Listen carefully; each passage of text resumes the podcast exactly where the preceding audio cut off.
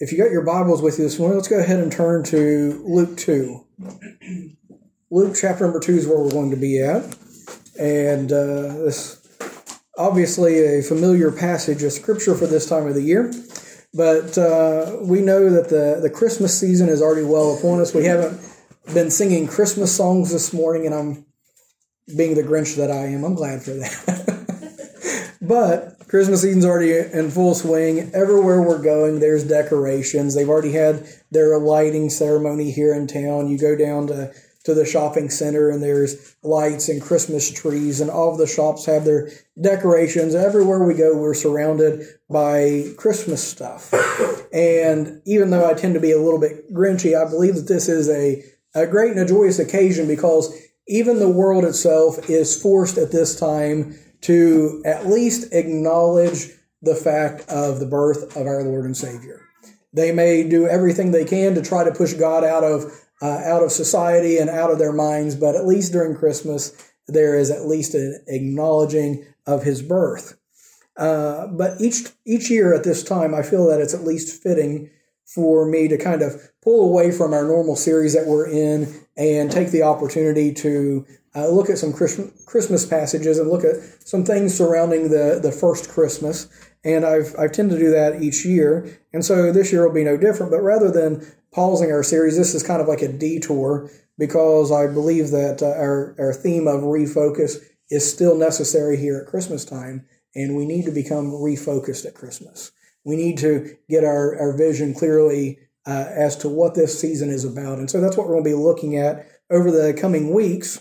But uh, although Christmas is all around us, it's easy for us to lose sight or to lose focus of its true purpose of what it's about. We think of the gifts and the gatherings. We think about uh, feasts and family. We think about uh, even uh, presents and tr- Christmas trees, heaven forbid, and Santa Claus.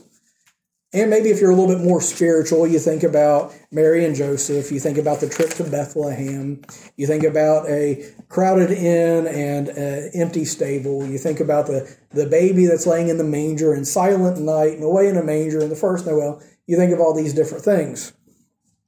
But Jesus didn't come to give us a holiday. He didn't give us an excuse to stuff our guts with a Christmas meal. He didn't give us an, come to give us an excuse to to share presents and gifts with one another, or to kill each other shopping for those presents and gifts, right? That's not the reason why he came. Uh, he didn't come to just uh, give us an encouraging story about Mary and Joseph and a baby. He didn't come just to uh, bring about a religion, but instead he came to bring about salvation. And that is the, the entire purpose of the baby in the manger. If he came and was only born in the manger and lived and he died and that was the end of it, it would mean nothing to us. But instead, he was born of a virgin, he lived a sinless life, and he offered up his life as a sacrifice for you and I, for us to have eternal life. And that is truly what Christmas is about.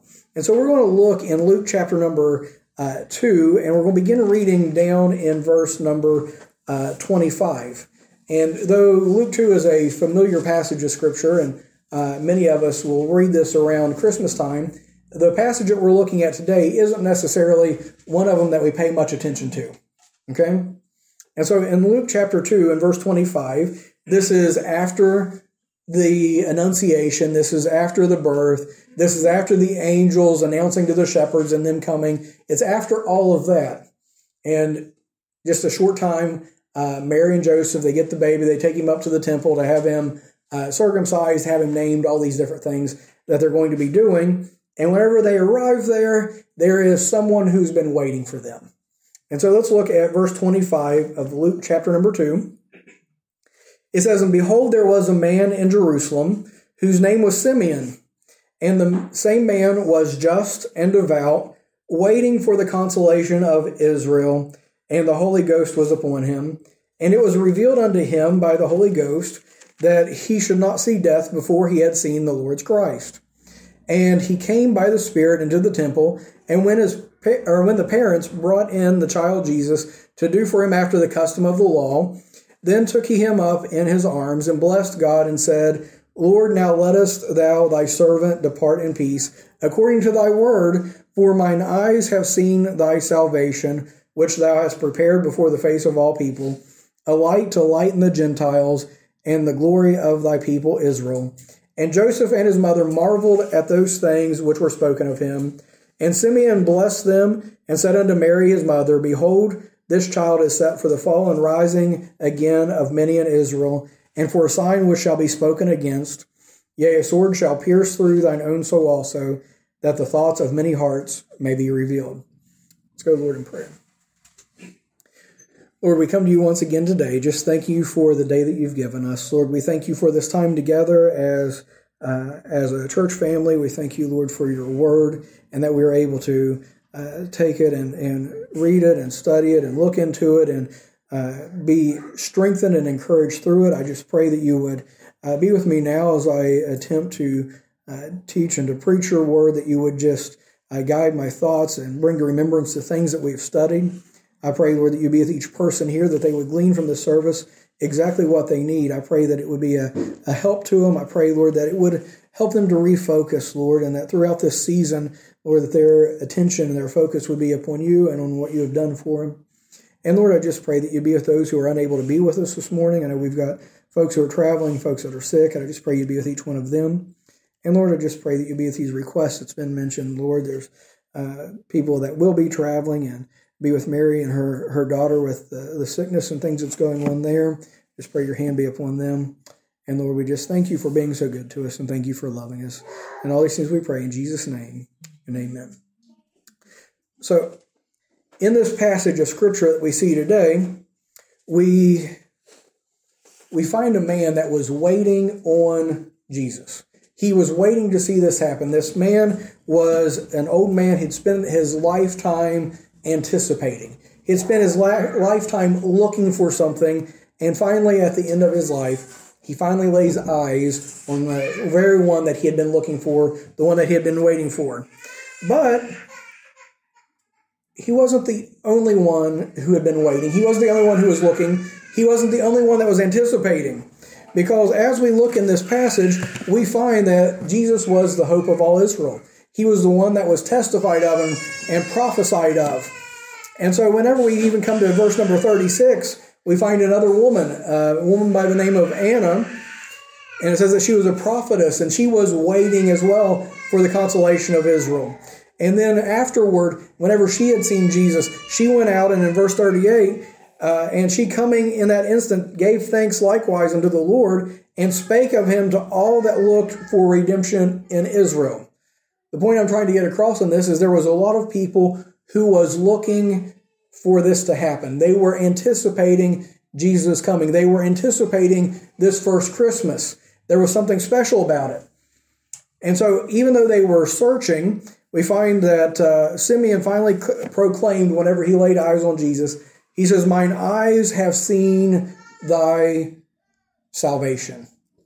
This was his response. I've been looking, I've been looking, I've been waiting, I've been searching. And whenever he's seen Jesus, he says, I have seen God's salvation. And that was what stuck out to him. That was the thing that he was looking for. But I want to ask you this morning, why all this buildup? What were they anticipating? Why were they looking for Jesus? Why was this such an important time in history?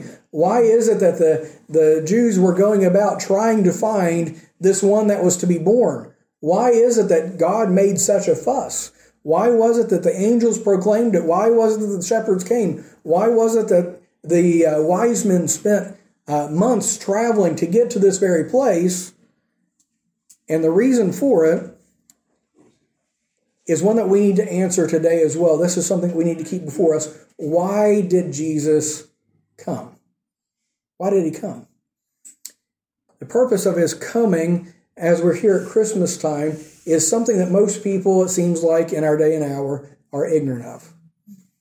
People know about Jesus. They don't even doubt his coming. If you ask anyone who will be intellectually honest, they're not going to deny that Jesus was a historical figure. They're not going to deny that Jesus indeed came. They're not going to deny that there was all kinds of things surrounding his birth and his life, that there are miracles attributed to him, and that something happened around his death. They're not going to doubt that he was crucified, and they're even going to say that it was claimed that he resurrected. And so anyone who's intellectually honest will assent to that. If you look at many different religions, they all really believe in Jesus. If you ask the Hindus, they say he was a good teacher. If you ask the Muslims, they say he was a prophet. If you ask the Buddhists, he was one that we can learn from. And they look at Jesus and they see him as a significant figure, but they fail to see him as a savior. Man knows that he came. They know that he lived. They know that he died on a Roman cross. They know all of these things, but why did he come? And that's what really makes the difference. He didn't come just to be a good teacher. He didn't come just to live as an example to show us what it is to go about doing good, but instead Jesus came as a savior. But why was that salvation necessary?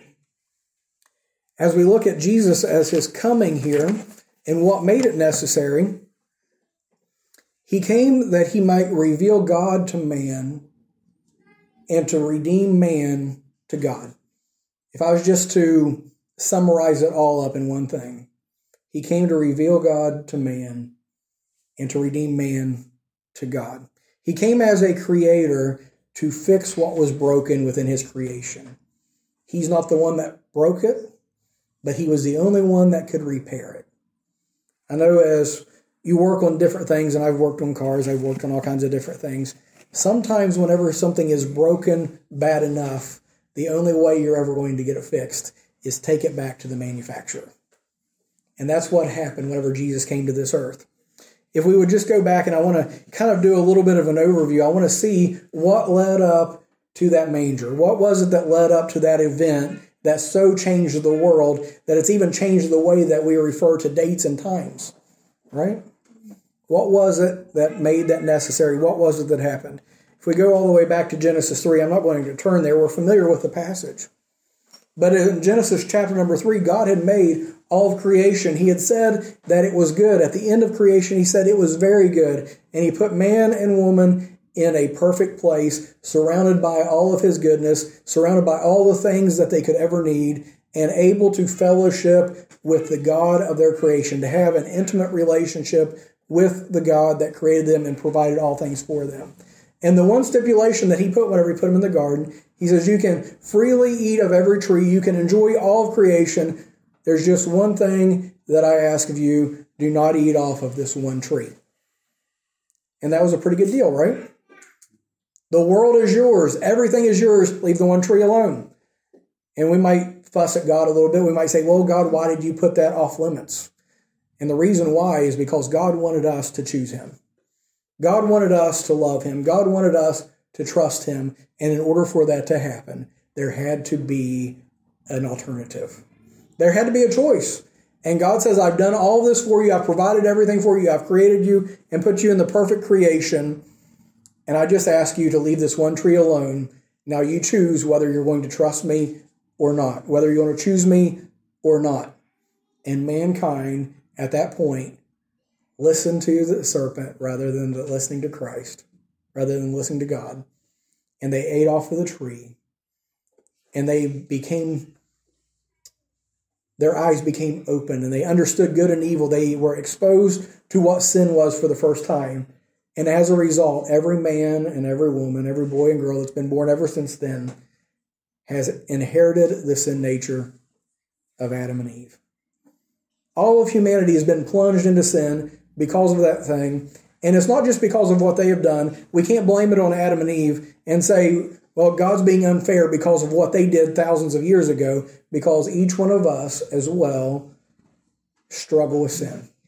Each one of us knows what's right and we know what's wrong, and yet we are still bent toward wrong. We are still bent toward doing the things that we ought not to do. And in our lives, there is a battle that takes place. There is a fight that takes place within us, knowing to do good and doing it not. And we continue to do that, and we understand that there is something that is broken and it needs to be fixed. As we go through all of creation, we can go to any place on this planet, any people group, and all of them testify of this very same thing, that there is a higher power, that there is a bigger being, that there is a God, and they want a relationship. They desire a relationship with that God, but they know that that relationship is broken, and they are seeking a means to mend it. You go to some of the uh, the pagan people on distant islands, and they are uh, doing sacrifices and human sacrifices and throwing people into volcanoes and all kinds of things, trying to appease the gods because they know that they have sinned and came short of the glory of God. That there is something that separates them from God. There is something there that shouldn't be. Even going further than that, we find that even the things that exist in this world, the sickness, the disease, the corruption, the murders, all the different things that's happening, we understand this isn't the way that it was meant to be. This isn't the way that man was supposed to exist. This isn't the way that the world was supposed to go. And anyone you can ask is going to say there is something wrong with this world. Even today with all the climate science and all of this, they're saying we are destroying the planet. They're saying that though something is wrong with the world. We might disagree with some of their arguments and with the direction that they're going, but no matter who you talk to, there is something wrong with this world. And it is the result of sin. It is the result of things becoming corrupted. All the way back then, sin entered in, the curse came upon, death was the result, and all of these things have fallen out as a result of that sin. And so it had to happen. It had to be that there was someone that would pay the price. There had to be something that would happen as a result of all that to make it right. And the only one that could do it was the Lord Jesus. The only one that could do it is God himself.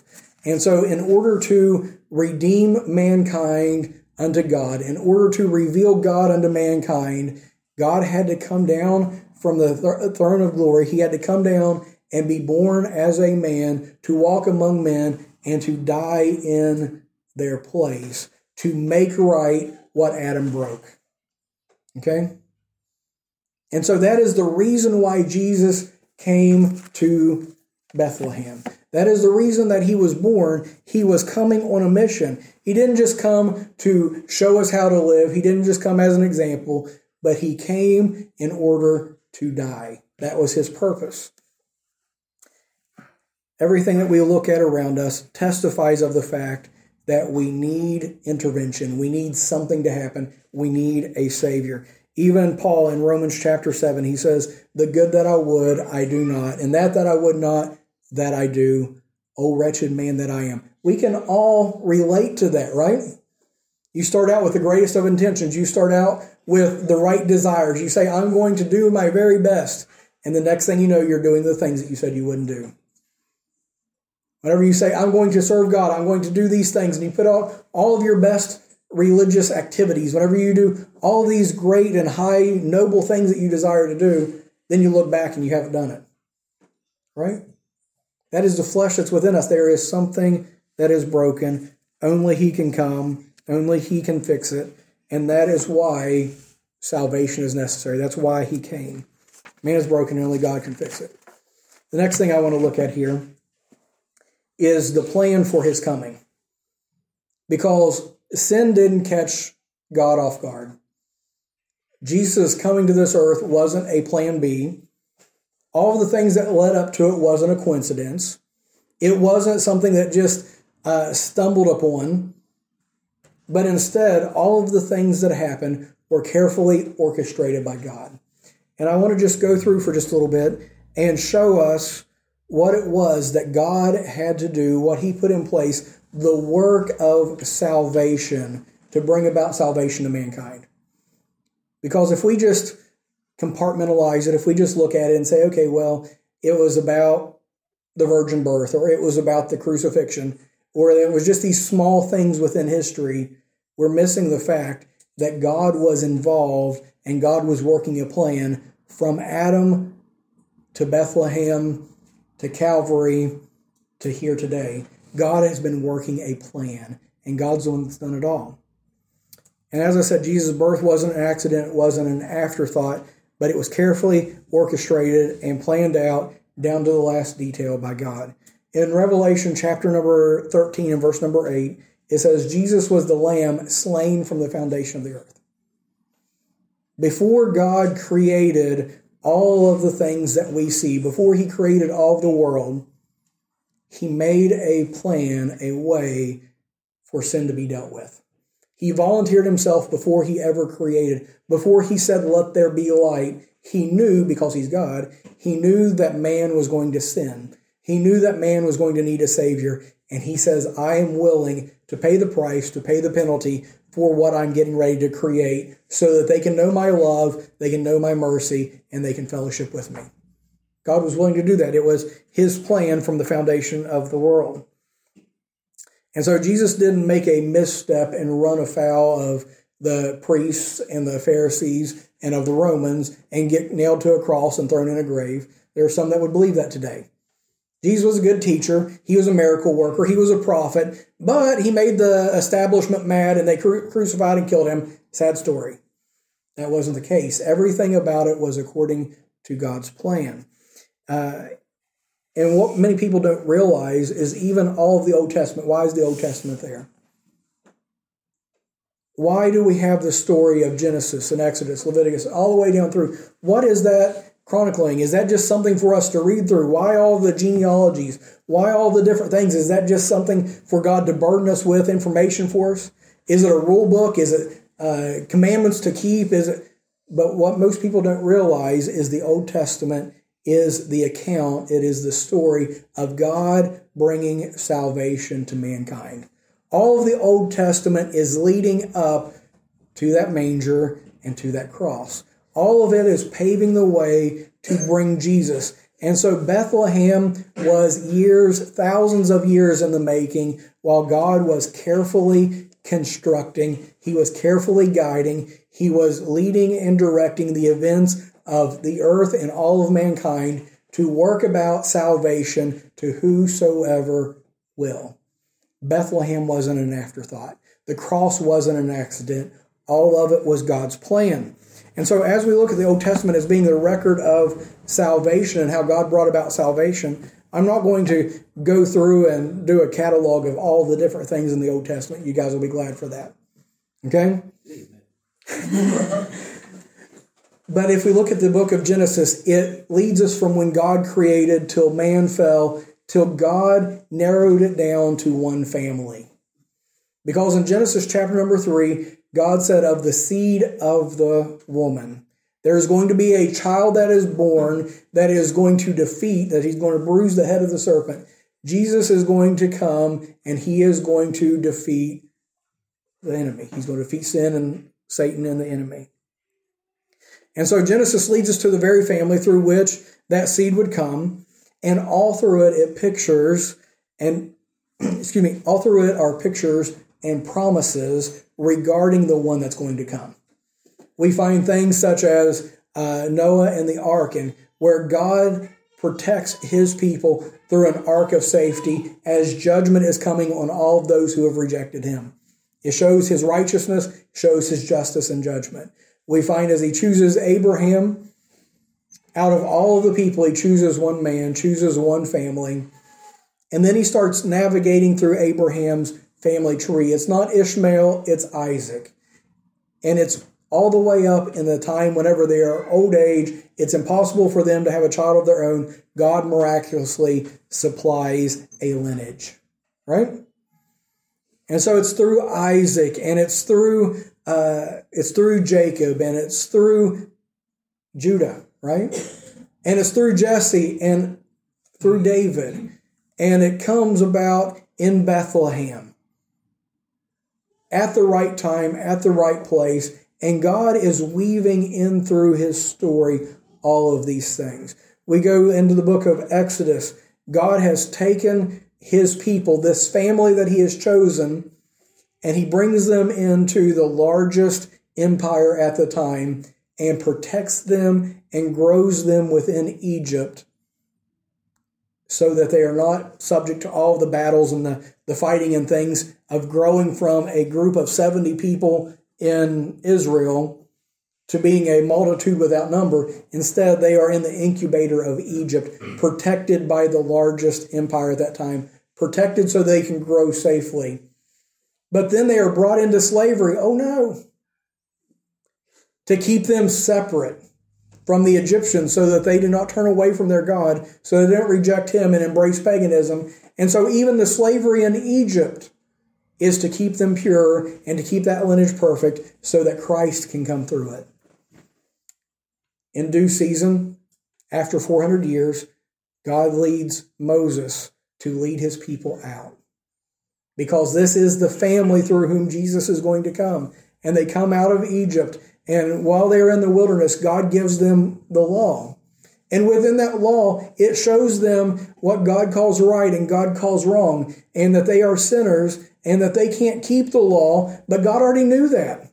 And so he made provision for them to offer up a substitute, a sacrifice for them to pay, to atone, to make right with God because they have sinned. And so all throughout the law, it is laying that picture, it's laying that groundwork, and it's showing them that you are sinning, you are coming short of the glory of God, but God has made a substitute.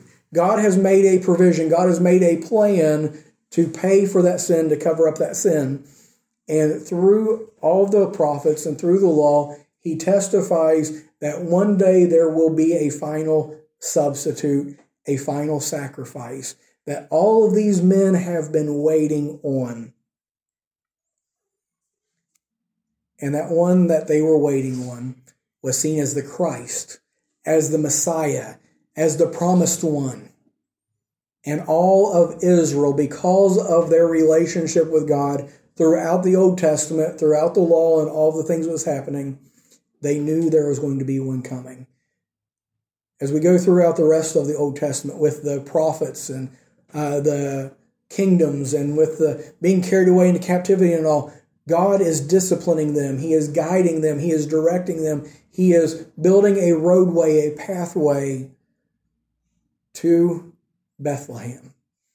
He's building a way, a lineage, a family, and he is constantly shepherding these people so that they don't abandon the faith, so they don't go away from God, so that they don't abandon idolatry or uh, embrace idolatry, so that one day, whenever it comes time, there is a family that exists, that there is Mary and Joseph who fear God and are serving him and are looking for the promise of God, awaiting the Messiah, so that whenever the angel comes to them and says, you have uh, you have uh, conceived of the Holy Ghost, something that is precious and holy. You have been chosen, basically, to give birth to the one who is going to be the Savior and is going to bring salvation to the world.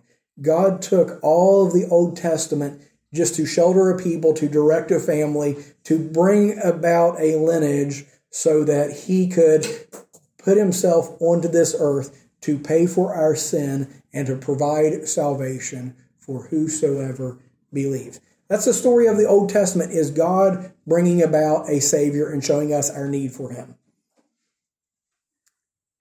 And so my point in all of this is, look at all the effort that God put in place to bring about a plan of salvation. Look at how he had to put down kingdoms and raise up other kingdoms. Look at how he was able to protect a people, how he was able to take them and put them into captivity, how he was able to bring them out of slavery, how he was able all the way through all of these different things to bring about all that he needed to do to fulfill his promises and to make a way of salvation. God wasn't hands-off. He wasn't unconcerned and in some far distant reaches of uh, eternity or the universe or whatever you want to say. But God was very much involved in all of the work of his creation to bring about salvation for mankind. So if you think for one minute that God doesn't care, if you think for one minute that God is sitting back somewhere in the far reaches of space expecting you to find a way to come to him, you are sadly mistaken, because God has been at work since the very beginning of time to make a way to redeem you unto himself. God is the one that put forth the effort. God is the one that put out the work. God is the one that made the plan, and he made it happen. God is the one that did it. And all the way through all of these things that happened, the people didn't even realize it. Have you ever thought about that? as Abraham was going about, as he was leading the people, as he was uh, raising his family, he had Ishmael and he had Isaac and he had other children afterward. As he was coming into the promised land and he never even owned any of the land, he felt like he was just kind of guessing his way through life. He felt like he was just kind of bumping along, trying to figure it out. You ever feel that way? Like you're just kind of like going along in the dark. You don't know what you're supposed to do or where you're supposed to go, and you're just hoping you do the right things. And you don't realize that in the back of all of it, that God is working behind the scenes. He is putting the things in place. He is ordering the steps. He is directing the, he is the one that's in charge. And the people back then didn't know it. They didn't realize it. And yet it still happened just as he said it would. Then whenever we get to Bethlehem, seems like a bunch of things went wrong in Bethlehem, didn't it? Why Bethlehem? Why a manger? Why a stable? Right? Why shepherds? Is it a coincidence? Is it an accident? Was it because Joseph didn't call ahead and make reservations? There's a meme going around at the moment that it's uh, Mary and Joseph, and they're arguing with each other about not having a place to stay. And it says the reason for the silent night. Have y'all seen that?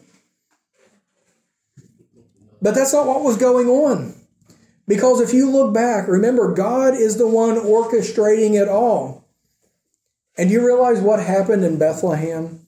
It was in Bethlehem that the lambs were born that were destined for temple sacrifice. The lambs that would make the atonement were born in Bethlehem. Not only were they born in Bethlehem, the shepherds that were the ones that came to see Jesus were the ones that raised the sacrificial lambs. It's believed that the, the stable, the barn that Jesus would have been birthed into was the very same or one of the same barns, stables, that the lambs would have been birthed into. And that the, the manger, the trough that he was placed into was the very same ones that the lambs that were destined for temple sacrifice would be placed into whenever they were born. Not only that, have you ever wondered about the swaddling clothes? Did they not bring an outfit? You know, whenever a woman goes to the hospital to, to give birth, they've got the first outfit, the first thing they're going, you know, the receiving blankets. Lack of preparation, guys, right? It says that she brought first her fourth, firstborn son and wrapped him in swaddling clothes and laid him in a manger. What is the swaddling clothes? These are strips of cloth that the shepherds would wrap up those new lambs in, because guess what? The lambs had to be without spot and without blemish. And so these little wobbly newborn lambs would be wrapped up in these swaddling clothes to keep them free from blemishes. And Jesus was wrapped up in the very same. You see all of these things that happened on that very first night, that happened there in Bethlehem. None of it was a coincidence. But God was bringing about salvation. Jesus was the lamb slain from the foundation of the earth, from the foundation of the world. He was the one that came to be that sacrificial lamb, that last substitutionary lamb to make atonement, to pay the price for our sins, because the Bible tells us the wages of sin is death, and he was born to die. From the very beginning, even all of the things that was offered up, even the even the gifts that the wise men brought pointed to his death. And so we see that there was no coincidence in it.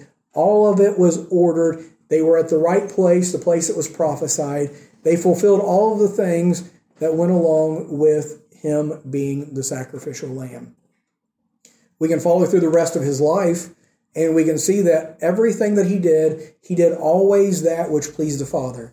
Over and over, and we've brought this out in our study, over and over he says, my time is not yet come.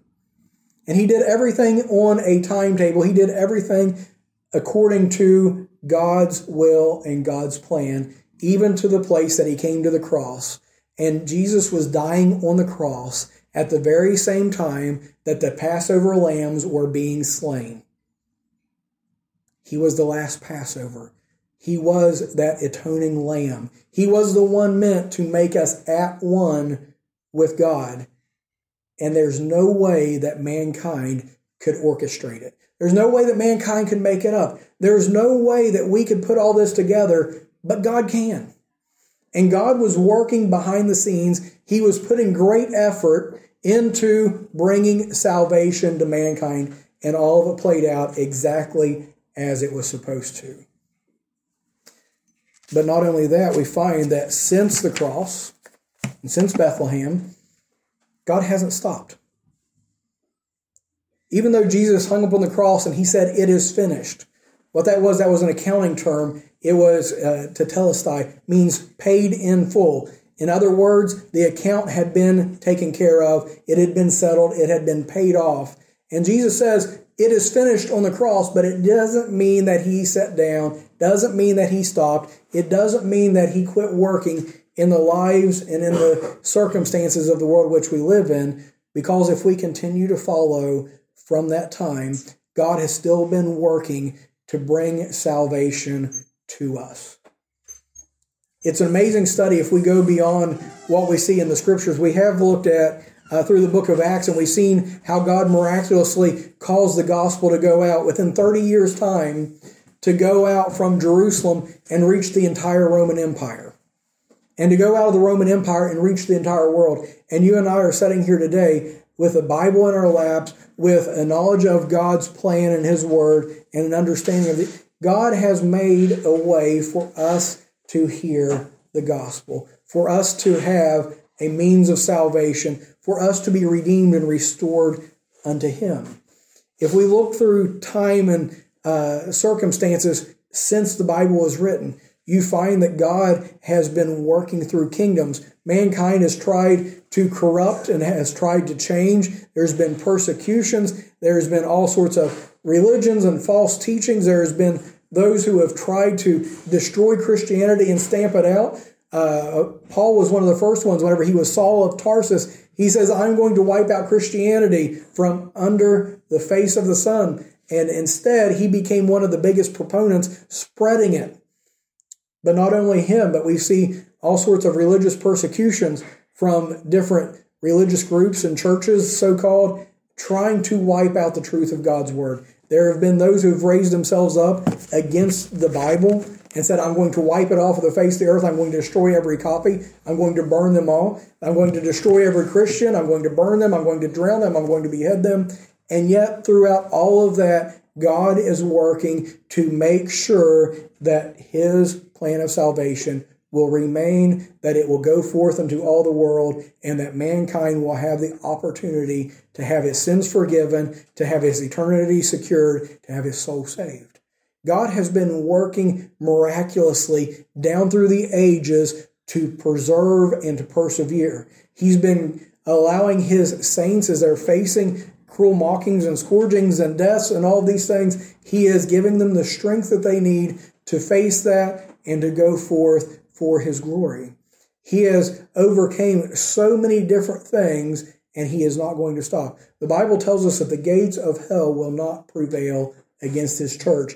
And though everything has stood against it, though Satan has tried his hardest, though he has tried to wipe out Christianity from the face of this earth, God has still protected. He has still made a pathway and guided so that we have the Word of God before us today. We have salvation presented to us today so that we can know Him, so that we can have our sins forgiven, so that we can know that heaven will be our home.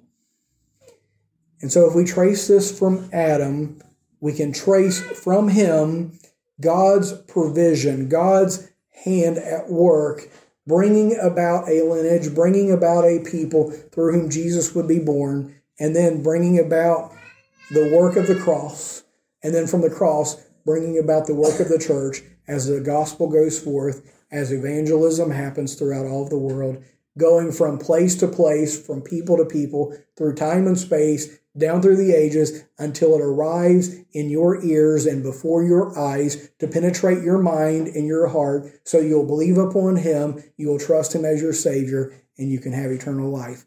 God has been at work. God has done it all, and He has done all of that so that you may have life and you may have it more abundantly. It is amazing what God has done. It's amazing the work that He has wrought. It's amazing how much effort He has put in just so that you can hear the truth that God so loved the world that he gave his only begotten Son. That is what he has done. He has put all of this, this entire book chronicles what God has done to make salvation available to you. And the fact that that baby lay in the manger two thousand years ago, it might be nostalgic for us. It may be entertaining for us. We might like to look at it and sing about it and talk about it. But if it wasn't for all of the work that God had done to bring about that birth, to put himself onto this earth and to put himself onto that cross and to resurrect himself on the third day so that we can have eternal life. If it wasn't for all of the effort that God has put in place behind the scenes, we would have nothing. We would have no hope because you and I can't save ourselves. We can't work it out. We can't make it happen. The Bible says all of our righteousnesses are as filthy rags, right? But God has done a miracle. He has done a great work to make salvation available to you. And so don't ever think that God doesn't love you, that you're not important. Don't ever think that God somehow has been unfair to this world because uh, there is a judgment, because there is an eternity, because God has done everything to make salvation available. And it's up to us whether or not we accept it. And let me take it one step further. He's still not done with us whenever we accept salvation because he's still working in our lives. He's still ordering our steps. He's still directing our paths. And we find in his word that that good work which he has begun in us, he will bring to completion. He will finish it. So if you're sitting here today and you've trusted Christ as your Savior, know that God has put great effort into providing you that salvation, and that he is continuing to put great effort in your life to guide you, to refine you, and to one day bring you into his presence. And so my challenge for us today, as we look through this Christmas season, as we think about Jesus and the, the babe in the manger and the, the wise men and the shepherds and the angels that didn't sing, by the way, as we think about all these different things, realize what God has done. Realize what it means, what effort God has put in to making salvation available. And take some time to be grateful, to be thankful for the work that he has done, because you can't work for your salvation, but God has worked miraculously for your salvation. And if you're in here today and you don't know Jesus as your Savior, all these things that I've been saying, I hope that they have been communicated clearly. But God wants you. If you are in here today and there's never been a time that you've realized, I am a sinner and I stand guilty before God and I can't save me, I need help. God knows you needed that help and he provided it. And he has promised, for whosoever shall call upon the name of the Lord shall be saved. All it takes is for you saying, I know I'm a sinner. I can't fix it. The church can't fix it. My good deeds can't fix it. Jesus, will you forgive me? Will you save me? Jesus, will you fix it? That's all it takes. Because we can't save ourselves. But God has emptied heaven and earth in order to make it available for you. And so never think that God doesn't love you. Never think that God doesn't want you, because all of the effort that he has put in says to the contrary. And so I hope through all this, hopefully it'll make you think. Hopefully you'll realize that that babe in a manger wasn't just a cute story. It is one of the main points of God's huge work to make it so that you can stand before him one day in heaven, so that you can be in that place that he has prepared and that you can live eternally with him. Adam started out in the glory of God. He started out in the being able to fellowship with God. We are going to end in the fellowship with God in his presence, but it took this huge work of God to connect those two points. Don't take it for granted. Let's go to the Lord in prayer. Dear Lord, we come to you today. Thank you for your many blessings. We do thank you for the day that you've given us, Lord. We thank you for uh, this work of salvation that you have wrought, Lord. And Lord, I've I've tried my best in my feeble abilities to communicate these things, Lord, and I appreciate so much these thoughts that you've put in my mind and my heart, Lord, at how much you love us, how much effort that you've put forth to bring about salvation for us. Help us, Lord, to uh, meditate on it. Help us to appreciate it. And Lord, we thank you for it. I pray if there's one here today that don't know you as their Savior, I pray that today they would act upon uh, this offer that you've put out. All the effort that you have put into bringing salvation before their eyes, I pray, Lord, that they would accept your offer of salvation, that they would be forgiven, and Lord, they would make heaven their home. Lord, we thank you for your love, your mercy, your forgiveness. I ask your blessing on our time together and our fellowship with each other. All these things we pray in Jesus' name. Amen.